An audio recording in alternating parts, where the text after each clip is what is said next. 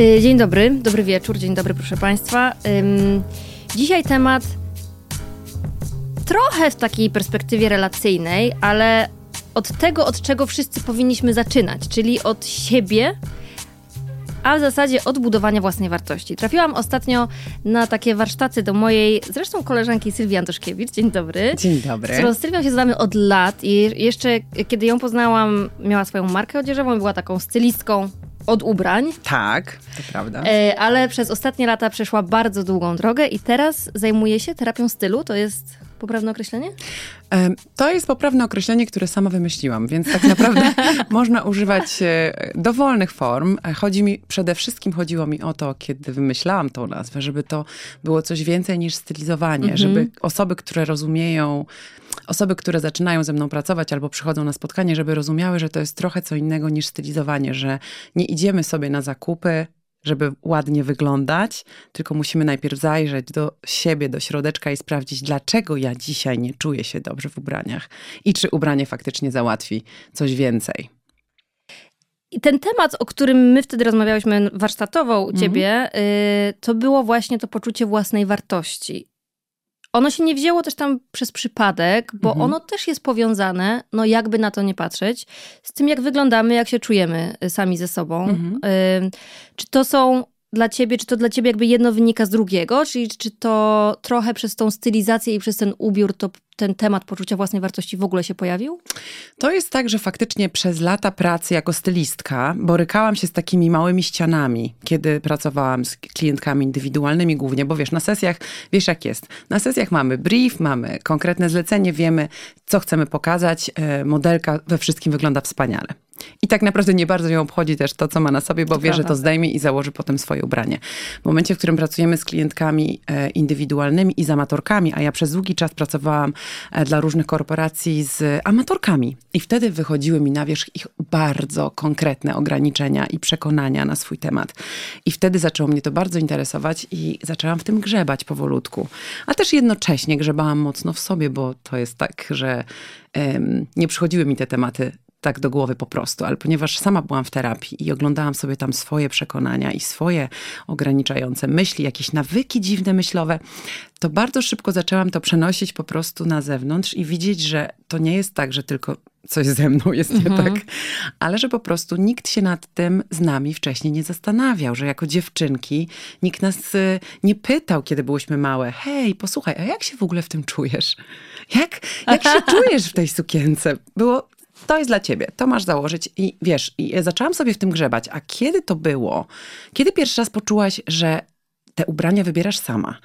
Jak to wyglądało u ciebie w domu? Czy na przykład było tak, że mama ci zawsze podawała te rzeczy do ubierania? Czy pamiętasz taki moment, w którym sama zaczęłaś o czymś decydować? Czy w ogóle nie miałaś takiej opcji? I wiesz, zaczęły się pojawiać takie historie typu, że um, rodzice jakiejś mojej klientki mają hurtownię ubrań i ona po prostu przez całe życie nie miała szansy na to, żeby cokolwiek dla siebie wybrać. I dopiero kiedy zdała sobie z tego sprawę, zrozumiała, że a, okej, okay, czyli ja dlatego nie umiem nic dla siebie wybrać i dlatego czuję się źle ciągle w tych ubraniach.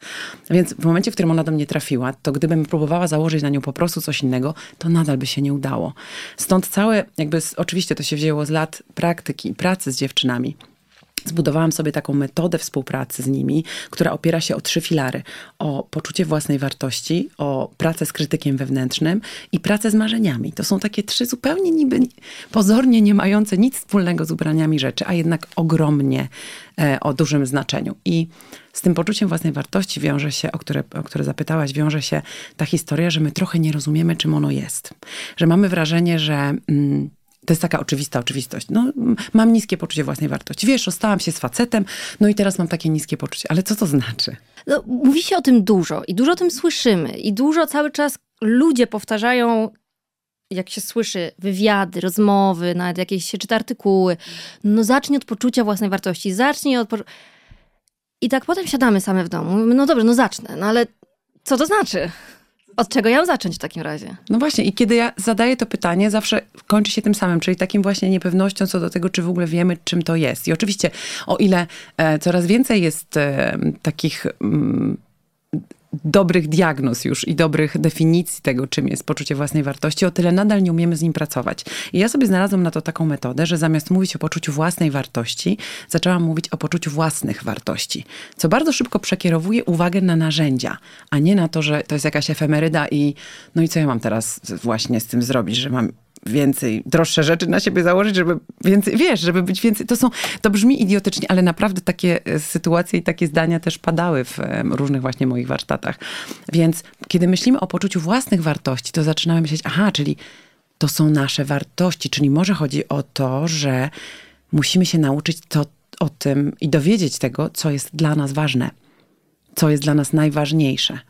I tutaj się zaczyna robić taki e, często rozdźwięk, bo pojawiają się te wartości takie nadrzędne, czyli wiesz, Bóg, honor, ojczyzna, e, oczywiście w dużym e, żarcie, ale rozumiesz, że pojawia ale realnie, się... rodzina, praca, dzieci. Rodzina, praca, dzieci, ewentualnie nie wiem, jeszcze wiara albo miłość. To są takie po prostu rzeczy, które najczęściej pojawiają nam się z naszej chmury.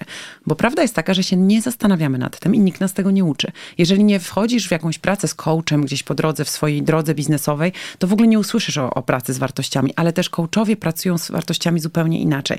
Ja sobie znalazłam na to taką metodę, że ponieważ widzę, jak bardzo, i zresztą wszystkie już wiemy, jak ważna jest narracja i to, co o sobie mówimy to, co form, to, jakie zdania formułujemy, kiedy po prostu tak sobie rozmawiamy z koleżankami, na przykład słyszymy takie zdania od koleżanek. Nie no wiesz, bo ja jestem po prostu w tym totalnie beznadziejna. I ja mam od razu takie, po co sobie to robimy? Czyli to są niby żarty i w ogóle oj ze mnie taka gapa po prostu, albo taka pierdoła. Ja ciągle to słyszałam, że wiesz, stając gdziekolwiek, czy, czy, czy w kolejce do, do kasy nawet, czy po prostu będąc w ruchu w mieście wśród obcych ludzi, słyszałam takie zdania, które formują kobiety, Uważ, uwierz mi, mhm. mężczyźni tego nie robią.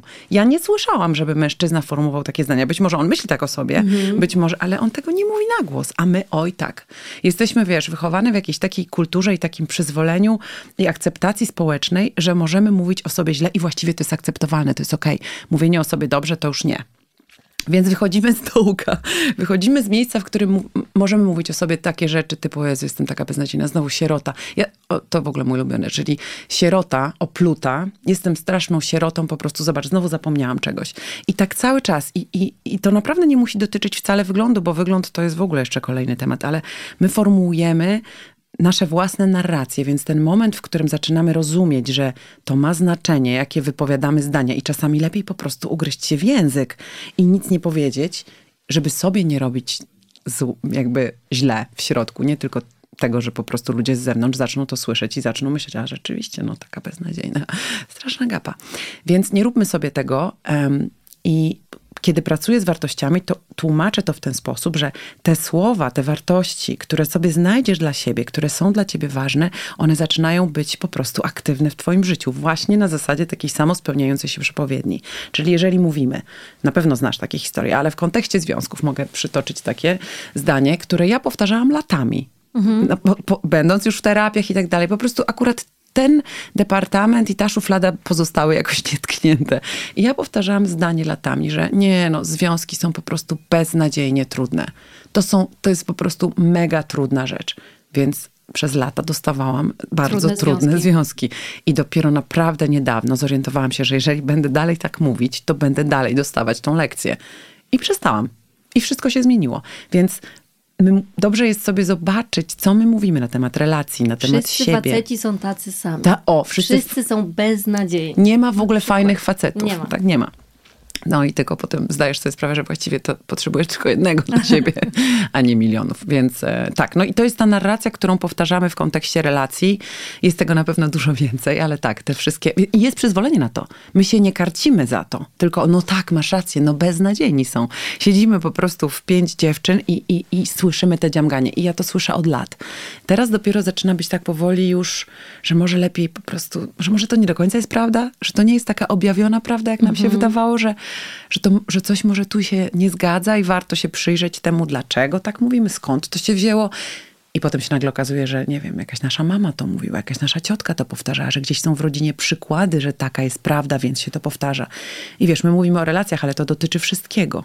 Absolutnie wszystkiego. To dotyczy pieniędzy, to dotyczy biznesu, to dotyczy tego, co możesz, czego nie możesz. Nasłuchałyśmy się w dzieciństwie tych różnych zdań i powtarzamy je jak mantry, a ponieważ to znowu jest narracja, która na nas wpływa, pozytywnie lub negatywnie, no to jak sobie w pewnym momencie zdałam sprawę, że to jest narzędzie, które realnie może mieć wpływ na to, kim jestem, co robię, jak się czuję i jak wyglądam, no to zaczęłam się bawić i obracać tymi słowami um, po prostu jak w takiej układance. I później wprowadziłam tą, um, to narzędzie do pracy z klientkami, prosząc je o to, żeby najpierw właśnie ze, swojego, ze swojej chmury podyktowały sobie i spisały na kartce te wartości, które według nich teraz, dzisiaj są aktywne w ich życiu. I abstrahując od tego, że to jest bardzo trudne, bo się okazuje, że po pięciu kończy się Ewena i już jest takie trochę na siłę szukanie, ale jest to do zrobienia, e, żeby znaleźć taką dziesiąteczkę. To potem się szybko okazuje, że bardzo wiele z tych słów, one nas po prostu z defaultu ograniczają ogromnie. Na przykład pracowitość sprawia, że będziemy tak pracowicie żyć prawdopodobnie nie do końca dla siebie. Odpowiedzialność, tak? Znowu, jeżeli chcemy... I to, było też, na mojej liście. I to też jest, słuchaj, bardzo ważne, żeby pomyśleć o tym, że te wartości nie dla wszystkich będą takie same, że to zależy od tego, na czym nam zależy. Jeżeli chcemy e, się rozwijać zawodowo, jeżeli chcemy... Mm, dobra, nie, przykład, weźmy przykład z relacji, czyli jeżeli chcemy e, poznać kogoś ważnego dla nas, to nie możemy chodzić i mówić, no ja bym chciała kogoś poznać, bo poznamy kogoś. Dobrze jest wiedzieć, kogo chcesz poznać, że ta osoba chciałabyś, żeby była taka, taka i taka. Czyli dobrze jest sobie w takich wartościach zapisać takie rzeczy, typu uprośćmy. Miłość, partnerstwo, pewnego rodzaju, nie wiem, współpracę, tak? Bo jakby mrzonką jest, kiedy mówi się o tym, że w relacji nie ma współzależności. No to jest. I w momencie, w którym wchodzimy w relację z drugim człowiekiem, musimy być na tą osobę uważne, czyli wie, rozumieć, że ta osoba nie jest nami, że ma inne plany, albo inne myśli, albo inne pragnienia, więc to zaczyna być już bardziej taniec, a nie życie sobie w pojedynkę. Więc w taki, z takich przykładów właśnie ciekawych mogę powiedzieć, że bardzo często dziewczyny, które trafiały do mnie i na przykład mówiły, że one by chciały kogoś poznać i właściwie to przyszły po to, żeby ubrać się w tą stronę, no, że one czują, że coś jest nie tak, że może chodzi o to, że one nie wyglądają do końca dobrze, że nie wiem, albo że mają zbyt mocne te ubrania, że, że to jest jakaś taka, że tu jest jakaś taka siła w tych ubraniach, że to tak odstrasza facetów. Różne rzeczy mhm. słyszałam. Ale później okazywało się bardzo szybko w tej pracy z wartościami, że one mają w wartościach napisaną wolność, niezależność, kariera, podróże. No nie ma tam przestrzeni na to, żeby pojawiła się relacja.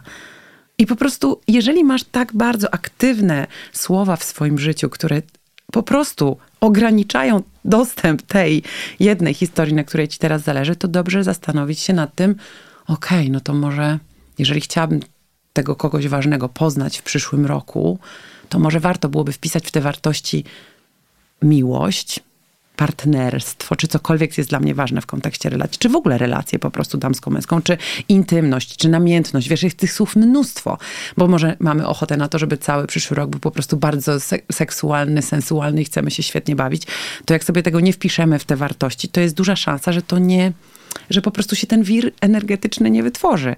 Więc to jest takie trochę, aha, jeżeli ja mam odpowiedzialność za siebie do tego stopnia, to dlaczego się tym nie pobawić? I z mojego doświadczenia wynika, z mojego osobistego też, bo też bardzo często sobie pracuję z tymi wartościami, że to bardzo szybko działa, bo my samą świadomością tego, że aha, okej, okay, to tak, to, to, to, ja już odłożę sobie na półeczkę tą rodzinę, bo okej, okay, ważna jest dla mnie nadal i chcę, żeby była ważna, ale nie musi być teraz aktywna, bo chciałabym się skupić, nie wiem, bardziej na pracy, albo odsunąć się już od, nie zajmować się już rodzicami, na przykład, którzy są dosyć atencyjni, ale chciałabym się skupić na własnym tworzeniu swojej rodziny, więc muszę się odsunąć od, muszę odłożyć na półkę, że tak powiem, rodzinę i zająć się tym, na czym mi zależy. I ta praca z tą narracją i z tym, że w ogóle się to wyciąga z głowy, wiesz, jak takie nitki po prostu, a okej, okay, to może to, to może w tą stronę, pozwala nam poczuć tą własną, własne wartości w inny sposób. Taki, że zaczynamy się osadzać w tej w takiej naszej prawdzie na teraz, bo to też ważne jest, żeby wiedzieć, że to nie musi być na zawsze i że to w ogóle nie musi być nawet na dwa lata. Dobrze jest sobie zaglądać do, do swoich własnych słów raz na pół roku, raz na trzy miesiące, w zależności od tego, w jakim miejscu jesteś w życiu, bo być może szybko poznasz kogoś bardzo ważnego e, i będzie można się skupić już na czymś innym, będzie można sobie, nie wiem, przesunąć uwagę na coś innego. A kiedy mam świadomość, że to działa i że ta energia, która się wytwarza ponieważ to jest samospełniająca się przepowiednia po prostu, no to mogę sobie to kontrolować po swojemu i to jest fajne narzędzie. Tak, początkowo jakby nam się kojarzy to poczucie własnej wartości z tym, że ja zasługuję na dużo, że ja jestem sobie w stanie dać dużo. Czy myślisz, że ta praca z wartościami yy, i uświadomienie sobie tego, co jest dla mnie ważne, czy to się przełoży też na to, że ja będę o sobie sama myślała w inny sposób? Je, ma, jestem tego pewna, dlatego że y, to jest trochę tak, jakbyś dostawała do ręki sprawczość. Czyli mhm. kiedy masz y, przed sobą spisane już w sposób zupełnie y, świadomy, nie wiem, nawet w pracy z listą wartości, którą można znaleźć w internecie w, po prostu na każdym rogu. Jest tego bardzo, bardzo dużo. Kiedy sobie popracujesz z listą i kiedy już zaczniesz intuicyjnie wyszukiwać te słowa, które są dla ciebie ważne, zaczynasz mieć poczucie, większej sprawczości, że, że jesteś, że, że jakby kim jesteś, co jest dla ciebie ważne. Wybierasz to sama, że nikt ci tego nie narzuca, że to nie jest, że z domu, że ktoś, że dla mhm. mamy to było ważne, a dla taty, a dla, a dla, nie wiem, dla cioci, babci i tak dalej, że to jest dla ciebie, więc zaczynasz mieć poczucie większej takiej sprawczości. Ale oczywiście to, o czym mówisz, czyli takie... Um, poczucie tego, że zasługuję, tak, że jestem ważna, to jest jeszcze, jeszcze trochę więcej drogi tam jest, czyli to jest ta praca z przekonaniami dotyczącymi mnie i, na, i, do te, i dotyczącymi tego, na co zasługuję, bo nosimy w sobie bardzo dużo takich e, myśli, to są oczywiście, można to nazywać sabotażystą, można to nazywać strażnikiem, krytykiem wewnętrznym. Jest bardzo dużo różnych podejść w psychologii e, i w rozwoju osobistym. Nie ma to do końca... Co jeszcze, poczekaj, zanim przejdziemy do tego narzędzia, to jeszcze chciałam tak ym, dać trochę osobom, które nas słuchają teraz, takie wiesz, narzędzie do ręki, bo to, czego ja się nauczyłam na warsztatach z było super. E, bo oprócz tego, że spisujemy te 10 dla nas na przykład najważniejszych wartości na teraz, analizujemy je, co one znaczą, czyli które, tak jak powiedziałaś na przykład, jeżeli teraz naszym celem jest y, znalezienie na przykład relacji, czy zbudowanie relacji, znalezienie kogoś, kto, z kim będziemy dzielić życie, to być wyczulonym na to, gdzie są te niezależności, ta siła i ta, to wszystko, co nam zajmuje czas i odciąga nas od tego, co, na, co wydaje nam się, że jest teraz dla nas ważne. Um, czy są jeszcze jakieś złe wartości, które możemy mieć tam wpisane? To też jest takie pytanie podchwytliwe, bo w zależności od tego, w jakim jesteśmy miejscu w życiu, niektóre wartości są nam potrzebne, mhm. typu na przykład właśnie jakiś rodzaj siły, um, kiedy chcemy na przykład, nie wiem, wyzwolić się z czegoś trudnego, kiedy chcemy, nie wiem, przejść jakąś e, dużą transformację związaną z, z, z naszą pracą, no to wtedy siła nam się może przydać, ale kiedy chcemy budować relacje, to już nie do końca siła nam będzie potrzebna, dlatego dobrze jest sobie te pierwsze 10 wartości, a potem drugie 10 i potem trzecie, bo być może warto się nad tym, znaczy to jest taka praca, która wymaga kilku podejść na początku, żeby znaleźć taką dziesiątkę, która będzie dla nas doskonała na teraz.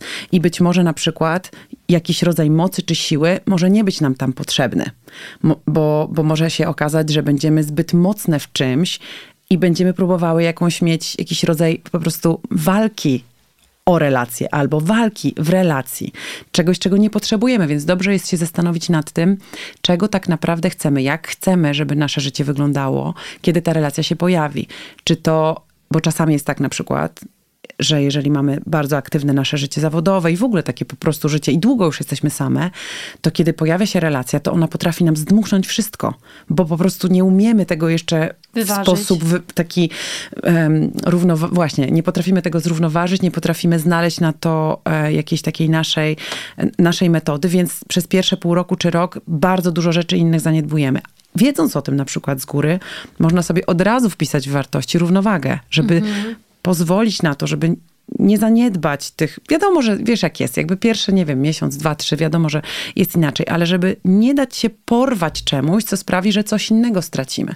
Bo jest na pewno będziemy coś tracić, bo jakby każdy, to, co przyjmujemy, oznacza, że coś musimy innego stracić i w ogóle takie myślenie w, o sobie w kategorii tego, że właśnie jestem więcej warta, tak, że kurde, zasługuję na coś lepszego, zasługuję na więcej. To jest takie rozszerzanie siebie i swojego pola w ogóle i takiej swojej, nawet tej strefy komfortu poszerzanie, żeby przyjąć więcej. Ale żeby przyjąć więcej, to też trzeba mieć świadomość tego, że można stracić więcej. I budować sobie gotowość na to, że okej, okay, też mogę coś stracić. Bo to jest akurat przykład dosyć mocno e, związany z finansami, ale on dotyczy moim zdaniem wszystkich sfer życia, że kiedy stwierdzamy na przykład, że w naszych wartościach zaczyna pojawiać się bogactwo i chcemy, żeby tych pieniędzy naprawdę było dużo i przyznajemy się do tego przed sobą przede wszystkim, a potem przed innymi i jeszcze w dodatku zaczynamy sobie dawać do tego prawo, to może się pojawić coś takiego jak dużo wyższe koszty. Czyli na przykład jakieś ogromne podatki. I nie możemy w tym momencie mówić, no nie, no nie, to ja po prostu tego nie zapłacę. To co to jest w ogóle, że państwo... Nie, trzeba mieć w sobie pojemność na to, żeby przyjąć dużo, ale też pojemność na to, żeby oddać więcej i żeby tracić więcej. A na przykład odwaga wpisana w te wartości. Mm. Jeżeli całe życie byłyśmy bierne i czekałyśmy, że ta relacja do nas przyjdzie sama.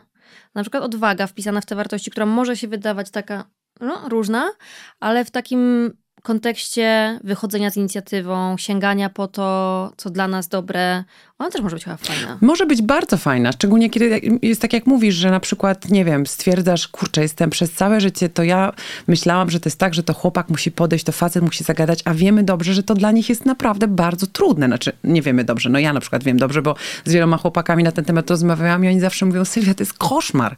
To jest dla, to jest dla mnie, to jest dla nas koszmar, kiedy od nas się oczekuje tego pierwszego ruchu. My byśmy chcieli, żeby czasem po prostu sytuacja wyglądała trochę inaczej. Nie dlatego, że jesteśmy słabi. Nie, po prostu to jest ta dynamika, to jest też taniec. No i jeżeli mamy rzeczywiście tak, że jesteśmy po prostu nieśmiałe i czujemy w sobie ten rodzaj takiego e, wiesz, stresu i lęku przed tym, żeby się odezwać, to ta odwaga, ta, nie wiem, pewność siebie, ta, to, że się wystawiamy po prostu na, na jakąś taką też ocenę w ten sposób, no bo ktoś może sobie pomyśleć, Weź dziewczyno. tak może być. Musimy mieć świadomość tego, że może być super, ale też może być różnie. No i do tego przydałaby się odwaga, jakiś taki tupet, jakaś taka, to zależy też dla kogo. No, nie wiem, ja się na przykład postrzegam jako osobę odważną, ale na przykład w kontekście zaczepiania facetów już mniej, ale to mi by niepotrzebna była odwaga, tylko mi by właśnie było potrzebne coś, coś takiego jak, nie wiem, um, coś mocniejszego. Coś, I dlatego tak fajnie się z wartościami pracuje, że można sobie je um, szukać, szukać stopniować. stopniować, że na przykład, nie wiem, dla niektórych wartością jest praca, więc ja mówię wtedy, słuchaj, ale ta praca będzie bardziej oznaczać, że jesteś ciągle w pracy, że ciągle jesteś w tym ruchu pracy, to może wpiszmy sobie kariera, to będzie, to trochę rozszerzy płuca. Jak ktoś ma karierę, ale ciągle jest zajęty i tak dalej, to może, no to wpiszmy sobie już uznanie. I jakby, wiesz, że można sobie iść wyżej, wyżej, wyżej i, i, i zmieniać te poziomy z wartościami. Tak samo jest z odwagą, że być może mi nie byłaby potrzebna odwaga, bo już ją mam, e, ale gdybym chciała na przykład po prostu wychodzić z inicjatywą, to może właśnie inicjatywa. Może jakiś taki rodzaj otwartości, może jakiś rodzaj, może przydałaby mi się więcej radości, może pewności siebie. Więc poszukać dla siebie tych rzeczy, które są nam potrzebne, jasno ustalając cel, bo Myślę sobie, że jeżeli na przykład ustalimy sobie, że naszym celem jest poznanie kogoś wartościowego, to będą inne wartości przy tym zbudowane, niż kiedy mamy relację, ale w niej jest jakoś tak, zaczyna być, że zaczynamy czuć się, że nam się to rozjeżdża. Inne wartości wtedy ułożymy sobie, kiedy chcemy pracować nad relacją, która już jest. I to jest A inne wartości, fajne. kiedy nie zależy nam na przykład na długotrwałej relacji, a chcemy po prostu kogoś poznać i miło spędzić czas, to też będą to inne wartości. Albo pewnie. po prostu poznawać ludzi. ludzi, poznawać mężczyzn i sprawdzać się w ogóle w tych relacjach, bo wiesz, na przykład, nie wiem, kobiety, które były wiele lat w jednej relacji, nie do końca mogą chcieć wpaść w kolejną od no razu, tak. tylko po prostu sprawdzić się, obejrzeć, zobaczyć jak te randki w ogóle się, jak to jest z tym randkowaniem. Przecież wiemy dobrze, że to jest totalnie kwadratowe na początku, że mamy lęki, Boże, znowu mam iść na randkę, Jezus Maria, myślałam, że to już mnie nie będzie dotyczyło. No i dobrze jest sobie po prostu porandkować, tak jak jest, nie wiem, tak jak długo byłaś w jednej pracy, to też fajnie, kiedy idziesz na kilka spotkań o pracę, żeby zobaczyć, obejrzeć się w tych um, różnych sytuacjach, sprawdzić się, czy dobrze odpowiadasz i tak dalej. I tam, wiesz, no, jest też taka teoria bed pancake, więc jakby mm, po długim związku e, ten facet, który się pojawia jako pierwszy, często albo dziewczyna nazywany jest bed pancake, czyli a, trochę tam się coś nie udało. I to jest bardzo śmieszne, bardzo lubię to podejście, ale właśnie chodzi o to, że żeby się otworzyć na randki, żeby się otworzyć na nowe znajomości, bo z tych znajomości może się też stworzyć mnóstwo przyjaźni i po prostu nagle może potrzebujemy ludzi w naszym życiu, a nie tylko e, jednego człowieka. I jak mamy już tą listę dziesięciu, to co z nią robimy? Bo zakładam, że to nie jest po prostu posiadanie listy posiadanie i, i trzymanie. Jest, posiadanie jest fajne, ale taką, takim systemem dla podświadomości, e, żeby wprowadzić te wartości w nasz e, jakby taki codzienny schemat działania, jest taka opcja, żeby sobie spisać te wartości na karteczkach, na przykład post-it i przyklejać je sobie w takich miejscach, na które często patrzymy. Na przykład, nie wiem, szafka koło łóżka, albo lustro w łazience, albo komputer. Dziewczyny też wiem, że robią tak, że sobie po prostu robią zdjęcie i ustawiają jako tapetę w telefonie. Żeby tak zupełnie podświadomie, bez żadnego za bardzo poświęcania temu uwagi, tylko sczytywać sobie te słowa, sczytywać. No bo to jest tak jak za samospełniającą się przepowiednią. Jak się otaczasz czymś, to zaczynasz się tak czuć. Jak, za, jak otaczasz się pięknem, jak otaczasz się ładnymi przedmiotami, jak sobie robisz pyszne jedzenie, to zaczynasz się po prostu czuć coraz lepiej no tak to działa. A jak e, nie poświęcasz sobie czasu, nie wiem, jak masz e, cały czas bałagan, to zaczynasz się czuć okropnie. No to w ten sposób działał COVID e, na początku, że wszyscy nie wiedząc, co się dzieje i w ogóle z czym my się mierzymy, po prostu przerzucili się w te dresy. Nagle się okazało, że pracujemy z domu, mamy dzieci w tych domach, więc w ogóle już kompletny chaos i czuliśmy się coraz gorzej. Więc ten moment musiał nadejść, kiedy zaczynamy rozumieć, dlaczego czujemy się gorzej, więc zaczynamy się zmieniać naszą rzeczywistość wokół. Natomiast i tak samo jest z wartościami. Jeżeli te słowa dla nas na początku są jeszcze trochę obce i nie czujemy ich tak do końca, że są nasze, ale chcemy, żeby były nasze, no to po prostu dobrze jest na nie patrzeć. I powtarzać. I powtarzać, i powtarzać. To jest trochę, wiesz, tak jest z afirmacjami, prawda? Więc jakby wszystko e, powtarzane e, działa źle albo dobrze. Można sobie powtarzać ciągle, jestem beznadziejna, Boże, nic mi się w życiu nie udaje i to będzie działało. Mhm. Można, się, można sobie powtarzać dobre rzeczy i to też będzie działało. To jest zgodne z tą zasadą, że to na czym się koncentrujemy rośnie. No cóż, no. No tak, no taka jest prawda. Może rosnąć taka źle, prawda, a może no, rosnąć dobrze.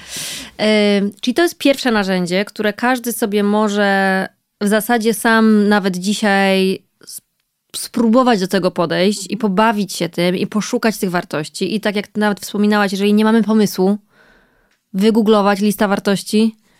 I poszukać. I wybrać, tak, i poszukać, bo co to jest z nami tak, że, rezonuje. Tak, bo jak czytamy coś, to, to jest tak, że właśnie też powiedziałaś, rezonuje z nami. To oczywiście wymaga pewnego rodzaju. Mm, kontaktu ze sobą mhm. i takiego rozumienia i, i, i, i jakiejś takiej połączenia ze swoją intuicją, bo kiedy czytasz coś, to, to wiesz, nie, nie, nie, nie, nie. I potem nagle czytasz jedno i masz, tak. No i to jest ta intuicja, że jakby podpowiada ci, ojejciu, tak, to by mi się przydało, to by mi się przydało. Ważne, żeby to ograniczyć do dziesiątki, bo na początku to jest trudne, bo tam się nam nagle zaczyna podobać 30 rzeczy i chcemy wszystkie. No ale jakby wszystko się da, ale nie wszystko naraz, więc e, z myślą o tym, że to jest, nie wiem, na pół roku, wybierzmy sobie tą dziesiątkę, która jest nam teraz potrzebna w tym konkretnym celu, bo to też nie chodzi o to, żeby to były wartości, które już nas totalnie determinują nasze życie, bo też warto pamiętać, to szczególnie mówię do osób, dla których to będzie dziwne, kiedy będą mówić, no ale jak to, ale jeżeli dla mnie wartością jest rodzina, to ja nie chcę jej kasować z tych wartości.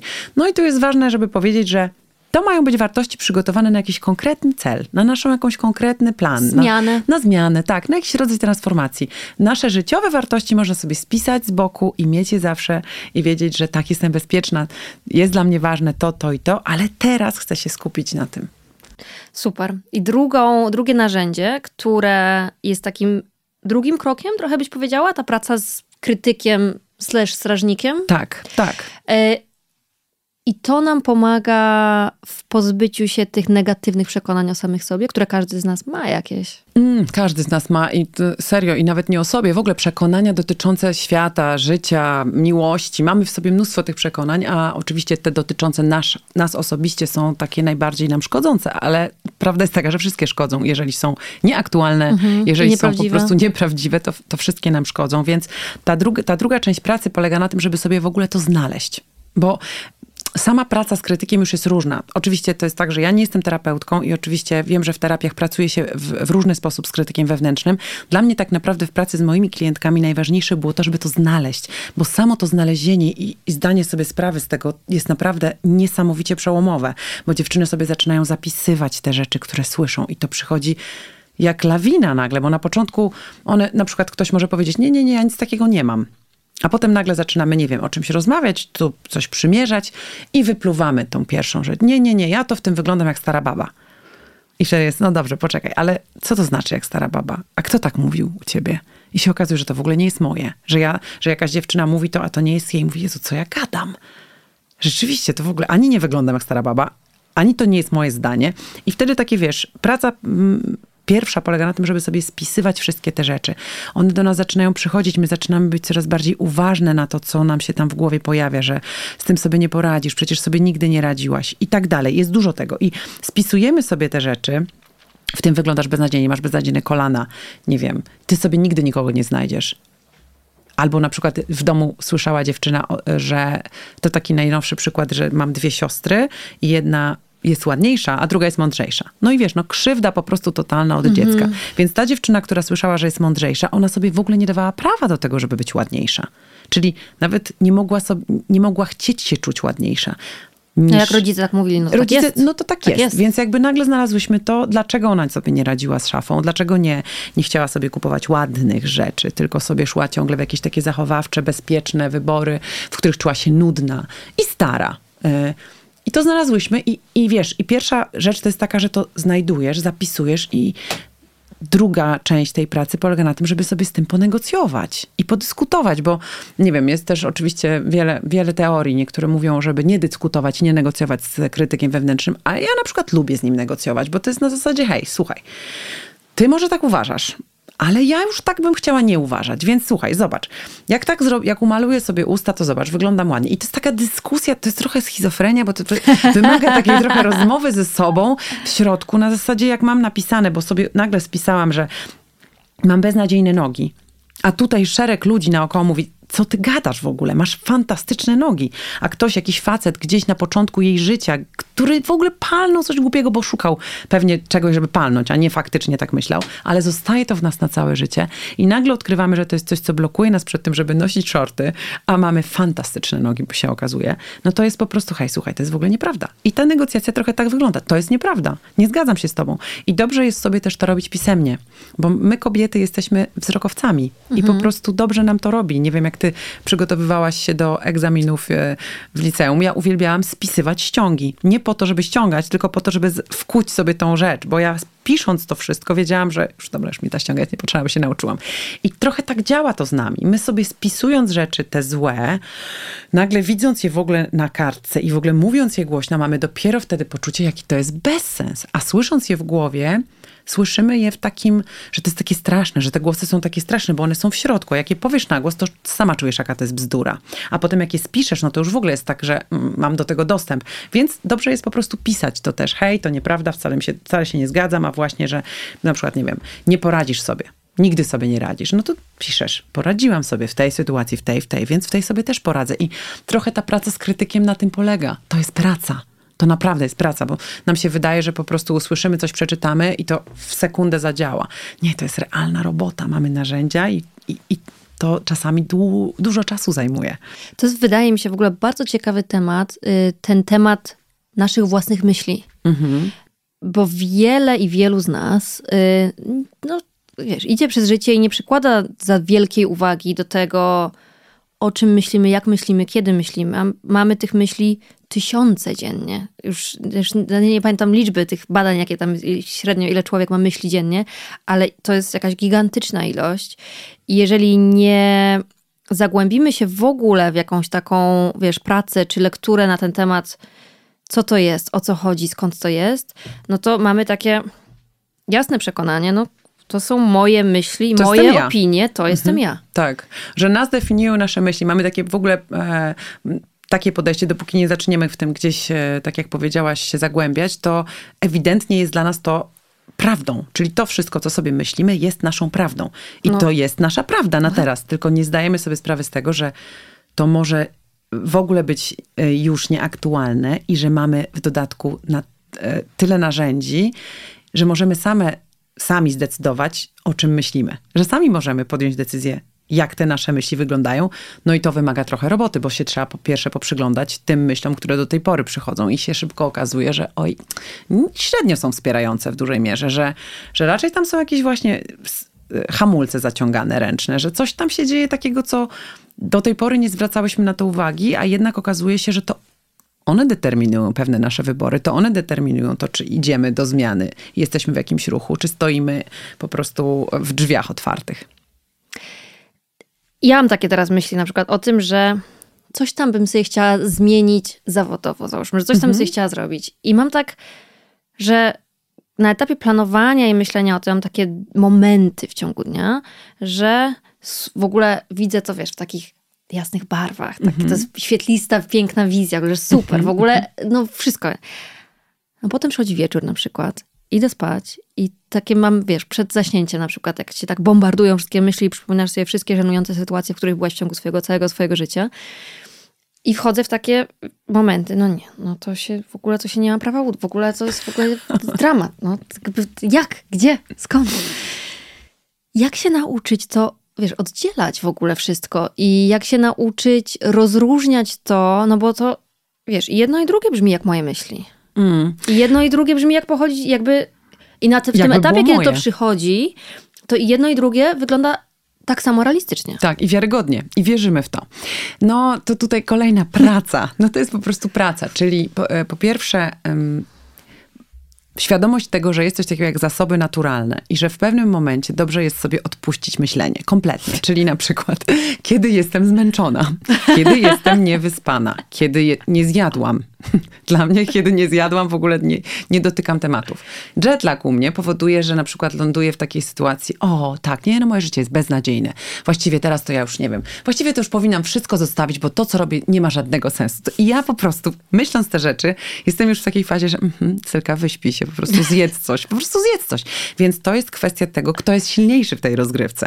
I dobrze jest po prostu pamiętać. Ja na początku starałam się mieć zapisane zdania i w momencie, w którym zaczynałam w tej swojej nowej prawdzie, czyli wszystko jest do dupy, po prostu nic mi się nie uda, przecież to jest niemożliwe, sięgałam po tą kartkę i to było bardzo trudne, bo czytałam to i miałam, mhm, mhm, mhm, ale potem szybko miałam, a okej, rzeczywiście, Jezus Maria, przecież ja dzisiaj jeszcze to myślałam. Więc tam to jest trochę, nie wiem, czy kojarzysz taki film, e, który, nie pamiętam tytułu, nie mam pamięci do tytułów, tam chodziło o to, że dziewczyna traci pamięć cały czas i jakby ma, nie ma pamięci tej krótkotrwa- 51 randek? Dokładnie. I ona się codziennie budzi i dostaje e, kasetę wideo jeszcze, żeby obejrzeć, kim jest i co robi. I już jest super. I to na tym polega. My musimy sobie wprowadzać w system w takich chwilach, mieć przygotowaną kasetę wideo, czy cokolwiek, nie wiem, nagranie nasze, naszą głosówkę, albo e, spisane po prostu te zdania. Jestem taka, to mi wychodzi, przecież w tym jestem zajebista, wymyśliłam to, to jest super. Wszyscy mówią, że jest super, więc ja też czuję, że to jest dobre. I tak, co tam ci jest potrzebne? I w momentach, w których czujemy właśnie, że po prostu wszystko źle. Nakarmić się, wyspać, a jeżeli to nie zadziała, wracać do tego. Bo my będziemy mieli, dokładnie tak jak powiedziałaś, to jest naturalne. Nawet w jednym cyklu jednego dnia jesteśmy w stanie kilka razy zmienić zdanie z jakiegoś powodu. Więc po prostu praca nad tym i trzymanie się tej wersji, to jest to, w co chcę wierzyć. Ja wybieram w to, w co chcę wierzyć. Bo przecież mogę wierzyć w to, że jestem beznadziejna, nic mi się nie uda, do niczego się nie nadaje. To jest mój wybór. Ale jeżeli mogę wybrać i tak to zajebiście działa i sobie to udowadniam, to równie dobrze mogę wybrać tą drugą wersję, w której już coś mi się udało przecież. Żyję na tym świecie, zarabiam. Nie wiem, dużo, mało, nie ma znaczenia, ale zarabiam, utrzymuję siebie. Jest wszystko dobrze. Więc mogę wierzyć też w to, że będzie po prostu tylko lepiej. To jest mój wybór. No i to jest najtrudniejsza robota. Czy te głosy, które słyszymy wewnętrznie, czy one mają jakąś os- osobowość, odniesienie do ludzi, których spotkaliśmy wcześniej w życiu, na przykład rodziców? Czy to wiesz- może być ktoś? Czy to zawsze jest ktoś? Mm, To jest bardzo ciekawe, bo e, kiedy pytałem, kiedy pracujemy z krytykiem wewnętrznym, szukamy tej osoby i bardzo często jest tak, że dziewczyny mówią, to nie jest nikt, to jestem ja, to jestem ja, bo jesteśmy już tak bardzo, z, mamy zinternalizowane te głosy, że mamy poczucie, że to sobie same robimy, że jesteśmy dla siebie podłe my. Ale jak zaczynamy się bawić w takie różne, jakby trochę terapeutyczne zadania, to się okazuje, że tam jest tego więcej, że to czasami jest tak, że jest jakaś, wychodzi nam na prowadzenie jakaś jedna osoba, a czasami jest tak, że tych głosów jest kilka i w zależności od tego, jak bardzo wrażliwe jesteśmy my jako dziewczynki, bo to, czy tam chłopcy, ja akurat, przepraszam, że tak tutaj mówię o kobietach, ale rzeczywiście ja się skoncentrowałam na pracy z kobietami tylko, ale to dotyczy absolutnie wszystkich, że jeżeli jako małe osoby słyszałyśmy, miałyśmy pewnego rodzaju wrażliwość, to inaczej odbieramy pewne rzeczy. Ja jestem z natury bardzo silna, jestem z natury bardzo mocna, ale to nie znaczy, że nie mam swojej wrażliwej strony, więc jeżeli mi ktoś w dzieciństwie powiedział, że nie wiem, grubo wyglądam czy coś, to się patrzyłam na tę osobę, weź, pff, co ty gadasz. Ale jeżeli ktoś się ze mnie śmiał, to już to mnie dotykało bardzo. I to było tak, że ja miałam jako dziecko, pamiętam, i to znaczy pamiętam, teraz pamiętam, bo sobie nad tym popracowałam, ale przecież to nie było takie oczywiste.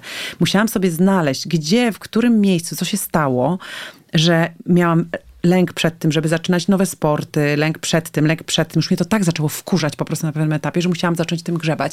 I okazało się, że mi się wydawało, że to, nie wiem, babcia, mama. W ogóle miałam, że mama, na pewno, to przecież na pewno mama.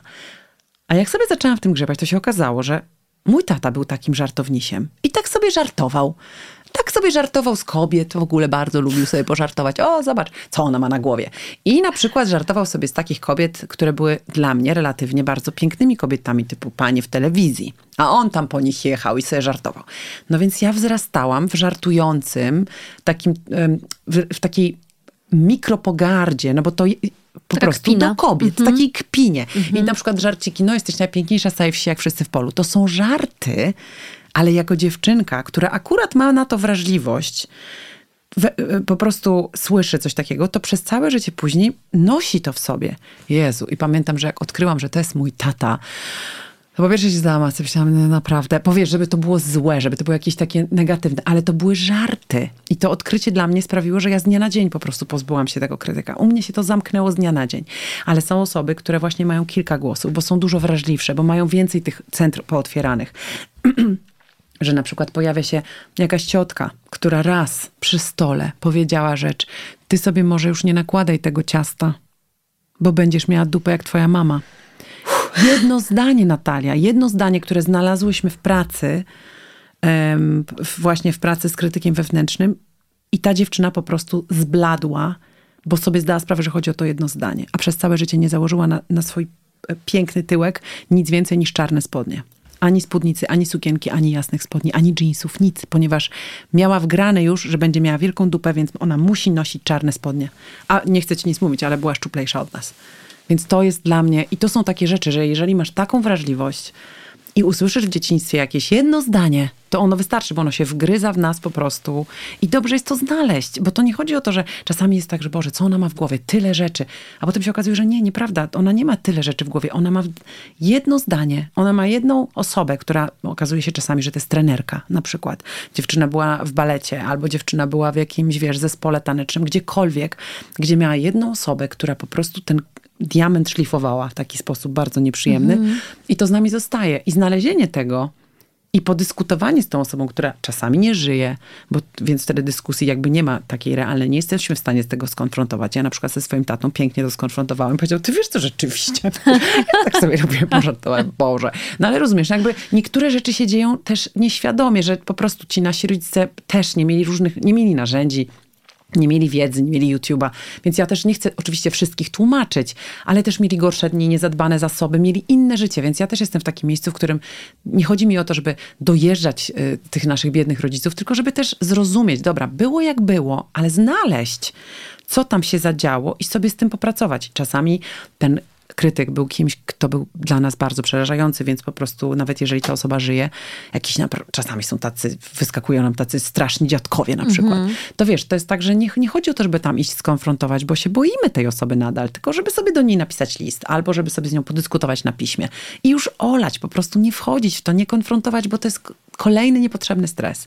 Wszystko zależy od tego, z czym się mierzymy, co tam znajdujemy. Czasami to są głupstwa i właśnie tak mamy, Jezus Maria, serio, ja sobie to powtarzałam w głowie, Boże, co za głupota. Wiesz, i jakby to różnie bywa, w zależności od tego, w jakim jesteśmy miejscu, w jaką mamy wrażliwość właśnie, jaką mamy gotowość, ile mamy lat, to też ma znaczenie, bo ciągle mi wychodzi, że właśnie moje klientki, które są koło 40, po 40 mówią, słuchaj, mnie to już w ogóle w ogóle mnie to, połowa z tych rzeczy to już mnie nie dotyczy. Więc jakby chodzi o to, że też z wiekiem i z czasem pewne rzeczy nam po prostu zaczynają po nas spływać, ale są takie obszary, które warto sobie obejrzeć i sprawdzić, co nas tam trzyma i kto do nas dziamga i co to konkretnie jest, żeby się tego pozbyć. Czyli spisujemy te myśli, które do nas przychodzą, patrzymy na to, co jest napisane i zastanawiamy się, skąd to jest, kto to mówi, czy to jest moje, czy to jest nie moje. Mhm. I Negocjujemy, dyskutujemy. dyskutujemy, czyli transformujemy są... te zdania. Najlepiej, żeby je hmm. transformować, czyli przepisywać je w zupełnie nowym znaczeniu. Nie poradzisz sobie, jesteś beznadziejna właśnie, że sobie poradzę, bo poradziłam sobie już wiele razy i dlaczego miało być inaczej. transformujemy te myśli pisząc je. To jest ważne, żeby to zapisać. A potem sobie w momentach, w których to przychodzi, wracać do tych zapisków. I na początku to jest, wiesz, tak jak w terapii. W terapii jest tak, że na początku dostajesz dużo bardzo informacji, dużą świadomość, ale musisz manualnie pewne rzeczy przestawiać. Nie pozbędziemy się tych schematów. Nie, już nie, z niejedną terapeutką o tym rozmawiałam, że dlaczego my się nie możemy tego pozbyć tak na zawsze. Ja mówię, no to już jest częścią nas. Po prostu chodzi o to, że znajdujemy na to jakiś sposób i uczymy się z tym pracować, najpierw manualnie, przestawiając te dźwignie po prostu mhm. na odpowiednie tory, a potem z czasem to zaczyna już się dziać automatycznie, czyli mechanizm się odpala, bo się on będzie odpalał, bo się pojawia trigger, więc mechanizm się odpala, ale w sposób automatyczny już przechodzi na ten inny tor i sobie idziemy dalej. Na początku jest trudniej, nie? A tak ze wszystkim. Ale też wspominałaś o takim narzędziu, jakim było rysowanie tego wewnętrznego krytyka. Po co to robimy? To jest e, wtedy, kiedy mamy takie poczucie, że naprawdę nie wiemy i że trochę mamy taki lęk i taką obawę, mm, żeby tam w ogóle wchodzić, bo jest to mhm. przerażające, bo te myśli nas przerażają.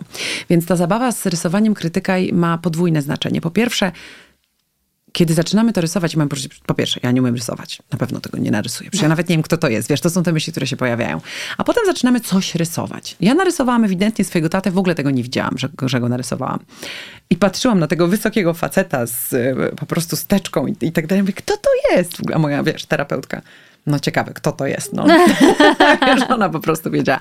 Więc my czasami też nie widzimy pewnych rzeczy, ale czasami jest tak, że to jest, nie wiem, kłąb jakichś takich dziwnych kolorów albo jakiś mur zbudowany. Wiesz, że to nie są ludzie.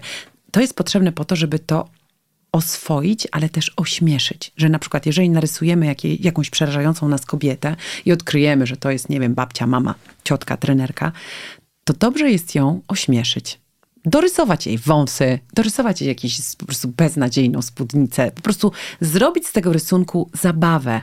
W ten sposób oswajamy ten lęk taki to jest oczywiście, wiesz, to jest zabawa, to jest wszystko cały czas tylko narzędzie. To się może nie wydarzyć z dnia na dzień, ale przynosi jakąś ulgę, więc po to to robimy. I jeżeli to się okazuje, że właśnie, nie wiem, jest to jakiś zbieg różnych e, kulek, dziewczyny rysują różne wzory geometryczne, różne rzeczy się tam pojawiają, to chodzi o to, żeby je pokolorować, dodać im jakiejś ładności, osłodzić, żeby to nie było już takie straszne, czarne, przerażające, tylko po prostu bawimy się z tym i przynosi to ulgę. Trzecie narzędzie? Które trzecie, możemy wykorzystać? Trzecie narzędzie to jest marzenia. I to jest tak, że tu się, kiedy nie, jeżeli nie znajdziemy przy pracy z krytykiem wewnętrznym, nie znajdziemy tego krytyka i tych wszystkich zdań, to w momencie, w którym zaczynamy mówić o marzeniach, wystrzeliwują nam po prostu wszystkie race. Bo ja mówię, hej, posłuchaj, no dobra, a o czym marzysz?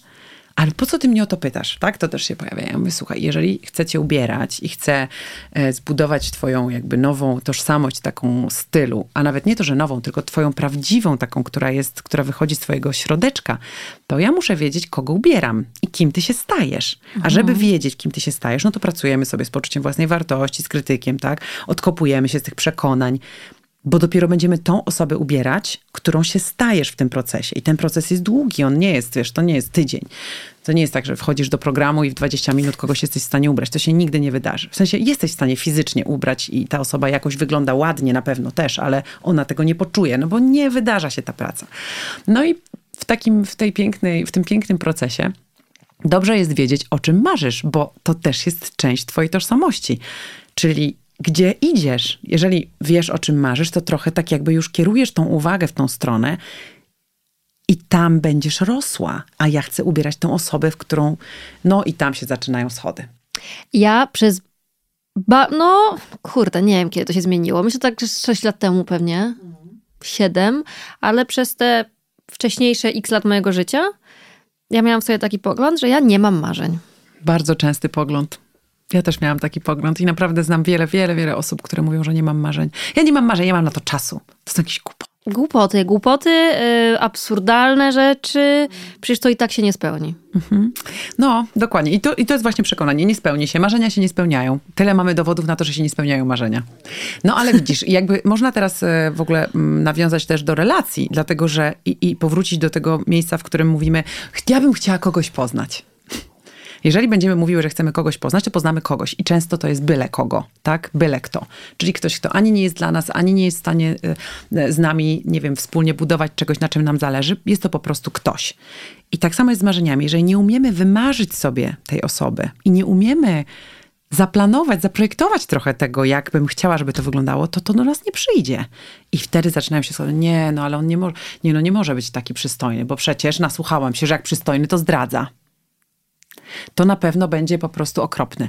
Nie no, nie może y, dobrze ogarniać rzeczywistość jakoś super. Nie, bo be, no, ja się będę czuła przy nim źle. No rozumiesz? I jakby jest mnóstwo miejsc, w których okazuje się, że my sobie same zakładamy homonto, że my same się ograniczamy, mówiąc, nie, no dobra, żeby nie był za stary, żeby nie był właśnie za przystojny. Ja, ja naprawdę nieraz słyszałam, że moje problemy w relacjach wynikały z tego, że sobie zbyt przystojnych facetów wybierałam. Serio. I miałam tak, what? Bo przystojny facet to już nie może być dobry. On nie może być kochany, on nie może być wspaniały. To jest mega ciekawe. Wiesz, do tego, jakiego wniosku teraz doszłam, jak o tym mówisz? Że ja przez no chyba do teraz w ogóle, miałam takie przekonanie, że y, facet nie może być zbyt bogaty. No i widzisz? A y, y, pomyśl sobie od razu, co to ci blokuje i z której strony. Ja na pewno miałam przekonanie dotyczące pieniędzy, bo całe życie po prostu wybierałam mężczyzn, którzy tych pieniędzy kompletnie nie mieli. Rozumiesz? I to jest tak w ramach jakby już jak byliśmy razem, no to tam e, jakby oczywiście wszystko zaczynało rosnąć, ale to było dużym jakby wysiłkiem moim niepotrzebnie, że ja miałam jakieś takie przekonania, że relacja w ogóle to jest ciężar, to jest, wiesz, więc jak można wchodzić e, w relacje jakieś wymarzone, kiedy żyjemy w tej właśnie ciasnej klatce swojej głowy, w której myślimy takie rzeczy. No to się po prostu nie da. No i oczywiście, wiesz, relacja to jest jedno, ale ogólnie marzenia. Dziewczyny, które pytam marzenia, to tak, duża y, część grupy mówi, nie mam marzeń. I jest od razu taki, o, o, coś tu jest nie tak. Druga część zaczyna mówić o planach, czyli wyjazd y, jogowy na Bali, coś tam, coś tam. No i oczywiście ktoś się może ze mną kłócić, że no tak, ale dla niektórych to jest marzenie, bo to są, wiesz, bardzo duże pieniądze. Dla niektórych ja wystara, nieważne, ty dzisiaj, nie mając tych pieniędzy, jeżeli wpisujesz coś takiego na listę, to to jest nadal plan. Bo ja ci od razu powiem, w jaki sposób znaleźć na to pieniądze mhm. i zrobić to szybko. Tylko ty nie masz do tego jakby, tobie się wydaje, że to jest niemożliwe. To ty nadajesz temu um, narrację nie do zrobienia. Chodzi o to, żeby naprawdę w tych marzeniach były takie rzeczy, które powodują, że nam serce drży, że mamy po prostu kompletną głupawkę, że jest nawet rodzaj takiego lęku i przerażenia na zasadzie, co ja w ogóle wymyśliłam. I wiesz, to jest tak, że jak mamy takie marzenia i one są po prostu od czapy i, on, i przy, uczymy się przypominać sobie, o czym marzyłyśmy jako dziewczynki. Jako dziewczynki my, nikt nas nie ograniczał do pewnego momentu. Jakby wiesz, wstyd pojawił się dopiero wtedy, kiedy rodzice go nam przynieśli. Dzieci się nie rodzą ze wstydem. W ogóle nie znają takiego, e, wiesz, takiej rzeczy.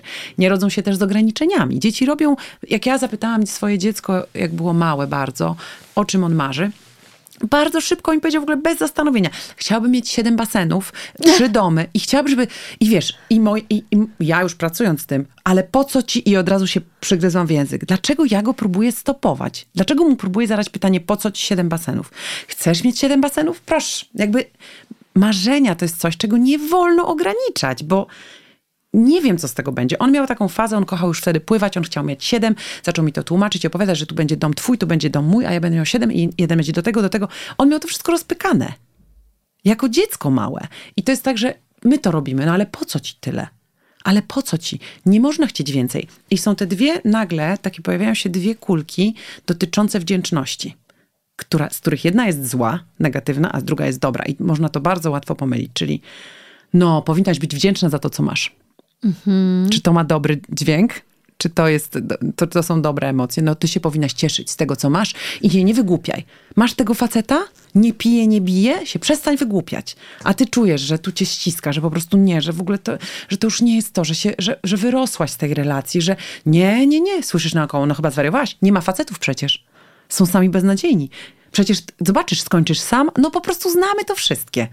Więc to jest bądź wdzięczna a drugie to jest po prostu wdzięczność za wszystko, co cię spotyka. Wdzięczność, Jezu, jest dzisiaj deszcz pada, ale fajnie. Nie wiem, coś tam będzie ładnie wyglądało, będzie błyszczeć w świetle, nie wiem, zachwyty nad tym, że o Jezu, pojawiają się listki, o matko śnieg, cokolwiek, zachwyty, uczenie się tego, że jesteśmy wdzięczne, bo mamy ciepłą kołdrę, bo mamy wspaniały dom, bo sobie zrobiłyśmy choinkę, bo, bo nie wiem, bo dziecko zdrowe, czy cokolwiek innego, po prostu to jest wdzięczność. A to jest kula na zasadzie, no, ty to powinnaś być wdzięczna dziękować Bogu. Ale w tym negatywnym sensie właśnie. Dziękuj Bogu, a nie tutaj, wiesz, facet w domu... Nie chciej więcej No, prostu. nie chciej więcej. I my jesteśmy w takim, wiesz, to jest mindfuck, my jesteśmy zamknięci wszyscy. Ja myślę, że to, to nie dotyczy tylko kobiet, ale wszyscy jesteśmy u, zamknięci między tymi dwoma światami, w związku z czym ograniczamy te marzenia, no bo przecież mi to wystarczy. Znasz to? Nie, ja to w ogóle, już mi, już mi wystarczy. No dobra, no, ale zastanów się na pewno, bo my jesteśmy nienauczone, że możemy chcieć więcej. Nie jesteśmy nauczone, że możemy chcieć lepiej, że nasza relacja może wyglądać jeszcze lepiej, że ona może być dokładnie taka, jak chcemy. No przepraszam, lepsze, co? Wrogiem dobrego. No. no. I wiesz co, takich po prostu, ja kocham przysłowia tego typu i tego jest tyle i one taką nam robią krzywdę. Przecież, nie wiem, moje najbardziej znienawidzone to jest pokorne ciele dwie matki z sie. No koszmar, ochyda, po prostu ochyda. Czyli mam się układać pod kogoś, żeby mi było dobrze a nie stawać za swoją prawdą i mówić nie. I stawiać granice. Nikt nas nie uczy stawiać granic. Teraz dopiero, wiesz, żyjemy w bańce po prostu po raz pierwszy od lat, kiedy zaczynamy mówić o granicach. Ja jak pierwszy raz przeczytałam książkę o ym, stawianiu granic, to miałam takie oczy, bo sobie zdałam sprawę, że ja myślałam, że ja wiem, co to jest stawianie granic. Nie miałam zielonego pojęcia. Więc naprawdę mm, nie jestem tutaj um, wyjątkiem. Mm, I bardzo późno się dowiedziałam o tym, na czym to polega. Więc marzenia dają i, i, i to, żeby sobie pozwolić na to, żeby marzyć szerzej, żeby marzyć mocniej, pozwala nam też rozszerzać tą naszą wewnętrzną strefę komfortu do przyjmowania tego dobra.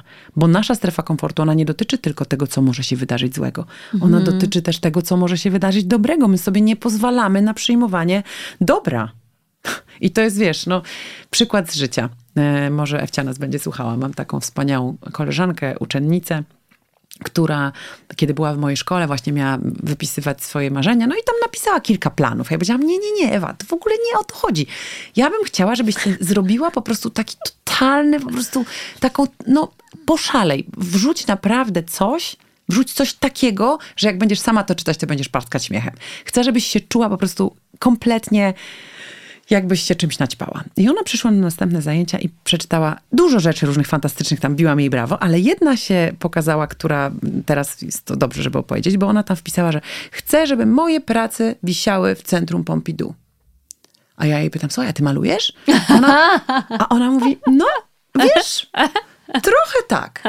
I sobie myślę, kurde, nic o tym nie wiedziałam. I wyobraź sobie, że jak ona to wpisała i poczuła ten ogień po prostu, który ją zalewa, kiedy powiedziała to na głos, bo wiesz, mówienie na głos o swoich marzeniach jest bardzo trudne. Jest Mamy trudne. taki wstyd w sobie po prostu. O Jezu, nie, nie hmm. powiem tego, nie powiem. Że chciałabym mieć dużo pieniędzy w życiu, tego nie powiem. Albo nie wiem, że chciałabym być bogata, że chciałabym mieć siedem Ferrari, albo że chciałabym śpiewać na scenie. No nikt tego nie powie na głos tak szybko i łatwo, bo jest takie, ja bym chciała, wiesz, no, no, to jest naturalne. No, uczymy się tego, żeby się otwierać na to, na to, czego chcemy. I wyobraź sobie, że jak ona to już powiedziała i zaczęło w niej po prostu grać to i ona zaczęła tak, to zaczęła więcej malować. I jak zaczęła więcej malować, to się nagle okazało, że pokazała to gdzieś na swoim Facebooku. Ktoś to zobaczył, ktoś to kupił, potem pokazał to osobie z takimi zasięgami. I nagle Ewa się nie może opędzić od sprzedawania swoich prac. I ja myślę że to jest prosta droga do Pompidou. Jakby, mo może to nie jest tak, że to się wydarzy za rok, ale dopóki nie wystrzelisz tego marzenia ze swojej głowy, nie wyjmiesz, mhm. to się nie zacznie ten wir dziać. A kiedy to zrobisz, jest naprawdę o wiele większa szansa, że zacznie, bo zaczynasz sama tak oswajać się z tą myślą. Czyli tak jak z tym działaniem i krytykiem wewnętrznym, kiedy coś zapiszemy, to zaczyna dla nas być takie bardziej okrągłe i zaczyna być dla nas takie bardziej realne, jak jest już zapisane. I już wcale takie głupie nie, wcale nie jest. Właściwie to mogłam zaśpiewać kurde, przecież nie muszę być od razu gwiazdą roka, ale mogę zaśpiewać z jakąś gwiazdą roka. I potem nagle, wiesz, dwa lata później stoisz na scenie, bo po drodze poznałaś jakiegoś gościa, który jest, wiesz, po prostu frontmanem jakiejś mega kapeli i po prostu tam jesteś. A dlaczego myślisz, czujemy takie zażenowanie mówiąc o swoich marzeniach? No, z prostego powodu, jako dziewczynki byłyśmy uczone. Nie wiem, jak było z chłopcami, wydaje mi się, mam brata, więc wydaje mi się, że, jest, że chłopcy byli wychowywani w opcji, oj, baw się dobrze po prostu. No chłopcy to się muszą wyszumieć. Oni mieli pozwolenie na takie, wiesz, myślenie szersze, na, na to, żeby sobie bawić się, działać, sprawdzać, wybuchać bomby i po prostu, wiesz, różne rzeczy robić jako dzieci. My nie. Bądź grzeczna. Nie wychylaj się. Nie możesz chcieć więcej. Lepiej się nie wychylaj, lepiej się nie pokazuj.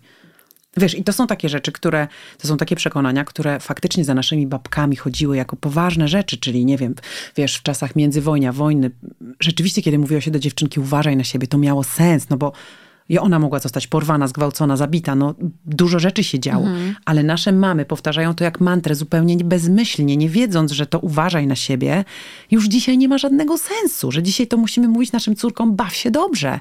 Że dzisiaj musimy naszym córkom mówić in, zupełnie inne zdania. Bo tamte zdania, one były kiedyś bardzo prawdziwe i potrzebne, ale już dawno nie są.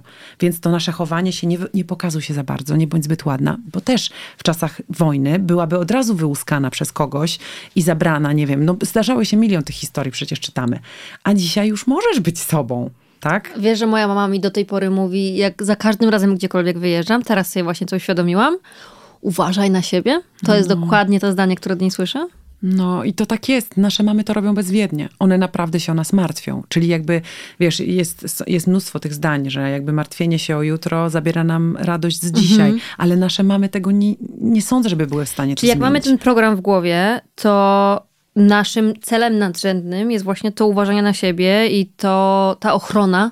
Czyli nam, lepiej nam się, lepiej nie zabierać się za ten biznes, lepiej nie wychylać się, lepiej nie zaczepiać tego chłopaka. Rozumiesz? A nie realizowanie swoich różnych pragnień, szukanie tego, co nas, co nam właśnie daje te motyle w brzuchu. Tak. No. Dla mnie było w ogóle y, świetnym odkryciem to, słuchaj, jak ja tak się jednak przełamałam w pewnym momencie właśnie. Miałam taki swój zeszyt różnych rzeczy i z tyłu sobie, a, zapiszę sobie. I sobie zapisałam taką, sobie lista marzeń. I sobie zrobiłam takie 10 punktów, mhm. ale zamknęłam to, odłożyłam. W ogóle, znaczy fajnie mi z tym było już, ale tak no a, tak, na pewno na głos bym tego nikomu nie powiedziała. Nie mhm. pokazałabym tego za, za nic nikomu, co na bank, ale miałam zapisane. Przynajmniej tak sobie pouśmiechałam się do tego, odłożyłam sobie to. Przypomniałam sobie o tym chyba pół roku później. Mhm. Otworzyłam. Mhm. Szczęka mi opadła, bo trzy chyba punkty z tej listy, którą myślałam, że ja nie mam marzeń. Trzy z tych punktów już się już wydarzyły? Się. No. Tylko ja nawet nie wiedziałam o tym, kiedy to się dzieje? No tak to działa trochę, że zasysamy to tę energię po prostu, że sobie dajemy prawo, nawet jeżeli robimy to w, za, w zaciszu naszym domowym, to jednak da, dajemy sobie prawo, bo zobacz, to nikt nas z zewnątrz nie ogranicza tak bardzo, jak my same siebie ograniczamy. Więc taka praca ze sobą, nie dzielenia się z nikim też jest okej, okay, bo chodzi o to, żebyś ty dała sobie do tego prawo. A jak pokażesz to jeszcze później komuś i powiesz, zobacz, to u mnie zadziałało, no to ruszasz tą lawinę powoli, u, po prostu edukacji innych kobiet, że tak, możemy wszyscy mieć marzenia i możemy je zapisać, możemy sobie je nawet, nie daj Boże, realizować. I one się po prostu dzieją. A jak ktoś nas słucha tak i jest właśnie w tej samej sytuacji, w której ja byłam te parę lat temu, czyli no nie mam marzeń. No, no, my, no, no nie mam. No mogę tam wymyślić, wiesz, dwa plany, załóżmy tam, żebym chciała na wakacje pojechać mhm. i dom wyremontować może, mhm, ale to mhm. tyle. Jak to ruszyć? E, inspirując się. Najważniejsze tak naprawdę i wtedy w wartościach dobrze jest sobie zapisać inspirację jako jedną z wartości na teraz, dlatego że to wcale też nie jest takie oczywiste, bo my mamy pozakładane klapki na oczach. Jeżeli nie chcemy czegoś, to tego nie widzimy. Jest tak, że jak ci powiem na przykład żebyś teraz nie myślała o czerwonym, to będziesz myśleć o czerwonym i zaczniesz szukać, gdzie ten czerwony tutaj naj, najprędzej jest. I t- tak samo działa to odwrotnie, że my po prostu nie myślimy o pewnych rzeczach, bo nie chcemy o nich myśleć. Że nie, nie przyjmujemy takiej informacji, że może się wydarzyć tak, że ktoś może mieć marzenia i zacząć je spełniać, bo mamy nakładzone do głowy, tak? Nie ma sensu, daj spokój, pieniądze są brudne, y, stracisz wszystkich przyjaciół, tysiąc rzeczy dotyczących pieniędzy, więc na przykład nie myślimy o pieniądzach, nie myślimy o niczym, nie myślimy o marzeniach. Ale jeszcze raz, jakie było pytanie, bo się zapędziła. Jeżeli mamy ten pogląd, że ja nie mam A, marzeń. Od czego zacząć? I dwa plany okay, tylko to co? co? Inspiracja, świetnie, sama siebie zgubiłam. E, inspiracja, czyli rozglądanie się po świecie rozglądanie się wśród swoich najpierw znajomych, najbliższa, e, najbliższe otoczenie. Czy jest ktoś, kto jakieś swoje marzenie spełnił? Jeżeli faktycznie jest tak, że nie ma, bo tak może być, to szukamy dalej, oglądamy. Zaczynamy szperać w internetach, szperać wśród influencerów, szperać w, i, i patrzeć też na to, jaki mają background, bo dla mnie było super ważne to, że mm, jak sobie zaczęłam patrzeć na to, kim chciałabym się stać, to też nie mam żadnego przykładu z najbliższego otoczenia, więc zaczęłam szukać w internecie. Mhm. I też bardzo ważne jest to, żeby sobie też wygooglować tę osobę, bo jak widzisz widzisz dużo fantastycznych rzeczy na Instagramie na przykład i myślisz sobie, o Jezu, tak, tak chcę, ale później wchodzisz No, ale na... sobie myślisz, no ale ona jest ładna, bogata i z Ameryki. No to No. wiadomo, że jej się udało. Ale wiesz co, to ja miałam inaczej, bo ja nawet, ja jestem, ja jestem w stanie uwierzyć w to, że ktoś jest self-made jakby od zera, bo widzę te przykłady, ale właśnie, na, że ładna, bogata i z Ameryki, to sobie sprawdziłam w Google i okazało się, że jest córką po prostu właściciela Warner Bros. No to stwierdziłam, okej, to na to nie patrzę, no bo to nie ma sensu. Jakby szukałam właśnie takich przykładów, żeby to były self, self-made women, żeby to było, a jeszcze żeby zaliczyły po drodze jakiś upadek, to też było dla mnie ważne, bo nie, ba- najbardziej nie interesują mnie osoby, które doszły do sukcesu po prostu, Nieważne, czy od zera, czy od y, minus, czy od plus, tylko takie osoby, które zaliczyły totalną klapę, po prostu, wiesz, bankructwo, cokolwiek bardzo złego i z tego dopiero znowu. To mnie bardzo interesowało, bo też tam byłam i też chciałam zobaczyć po prostu em, ten rodzaj pracy, więc sobie zaczęłam tam szukać. Bardzo mi pomagał w tym Pinterest, bardzo mi pomagały w tym księgarnie. Chodziłam sobie, czytałam, szukałam w książkach, patrzyłam na różne biografie, czytałam biografie, oglądałam różne filmy i zaczęłam po prostu patrzeć i sobie pomyślałam, Okej, można, znaczy ja akurat nie, bo ja, się, ja nie lubię latać, ale po prostu są osoby, które nagle odkrywają, o kurde, ja chcę latać, ale nie, że samolotem, w sensie jako pasażer, tylko chcę zacząć latać. I masz takie odkrycie, Jezus, to mnie kręci. Więc żeby to znaleźć, to też trzeba chwilę się porozglądać, bo dobrze jest też oczywiście zajrzeć w jakieś takie swoje marzenia z dzieciństwa, bo może nie siedem basenów jak mój syn, ale na przykład marzyłaś o tym w dzieciństwie, żeby szyć ubrania. I miałaś jakąś swoją małą maszynę i coś tam robiłaś i marzyłaś, a to zostawiłaś. Marzyłaś o tym, żeby malować, ale zostawiłaś to, bo, bo praca, bo poszłaś do korporacji, bo rodzice mówili, że no trzeba mieć pracę na etacie, bo to najważniejsze. Wiesz, tysiąc rzeczy po drodze się wydarza, więc zajrzeć do tego, co było, jak byłyśmy dziewczynkami, o czym marzyłyśmy, a jak już tam wszystko jest y, y, obejrzane i jeszcze jest tego za mało, to sobie naprawdę porozglądać się i pootwierać głowę. Na przykład, nie wiem, boisz się pływać i nagle masz marzenie, chcę pływać z orką, tak? Albo z wielorybem i chcę pływać z, z tym ogromnym stworzeniem. Nie dość, że pływać, to jeszcze z tym stworzeniem. No i wiesz, i to jest coś takiego, że no i o to chodzi. Chcę się nauczyć surfować, a boję się na maksa wody. Albo marzę o tym, żeby po prostu być na szczycie listy Forbesa. Albo marzę o tym, żeby moja książka była na, na liście bestsellerów. No i po prostu wiesz, nawet jak ja tak kiedyś miałam, to sobie myślałam, nie, nie, Stryka, w ogóle be- bez przesady. A potem, no jak bez przesady? No właśnie nie, no właśnie chodzi o to, że tak, że musi być ta przesada. Ja sama się ograniczałam. Nie, no dobra, to nie na liście y, tam bestsellerów New York Times, a tylko na liście Elkiku, nie? Nie, kurde, New York Timesa. Nie? nie mam książki napisanej jeszcze. Ale rozumiesz, to jest tak, że my sobie same to robimy, więc oglądać to, patrzeć, co te osoby, które nam się podobają, em, właśnie z Ameryki, z zagranicy, z czegokolwiek, co one osiągnęły, i co one robią, i co, a czego my chcemy. Czy to jest nie, nie, nie, tego bym nie chciała, tego bym nie chciała, ale to bym chciała. Na przykład, nie wiem, taka się pojawiła mm, takie marzenie, że chciałabym, y, i to była jedna z moich koleżan- y, uczennic, że chciałabym y, prze, jakby mm, retire my mom, że chciałaby po prostu sprawić, żeby mama poszła na emeryturę, czyli sprawić, żeby przestała się mama stresować, zbudować jej dom, dać jej pieniądze, pozwolić jej na to, żeby poszła na emeryturę. No i to też jest marzenie. Oczywiście można to wpisać w plan, ale to jest na dziś dla dziewczyny, która ma lat 25, jeszcze w skali marzeń. Ale jak tego nie zapiszesz teraz, no to tak szybko tam nie będziesz. A jak zapiszesz, to jest tak jak musisz, pamiętasz, na pewno to znasz, że musimy mierzyć wyżej, tak? Że mierzenie wyżej. I czy to są marzenia, czy to są plany, czy to cokolwiek.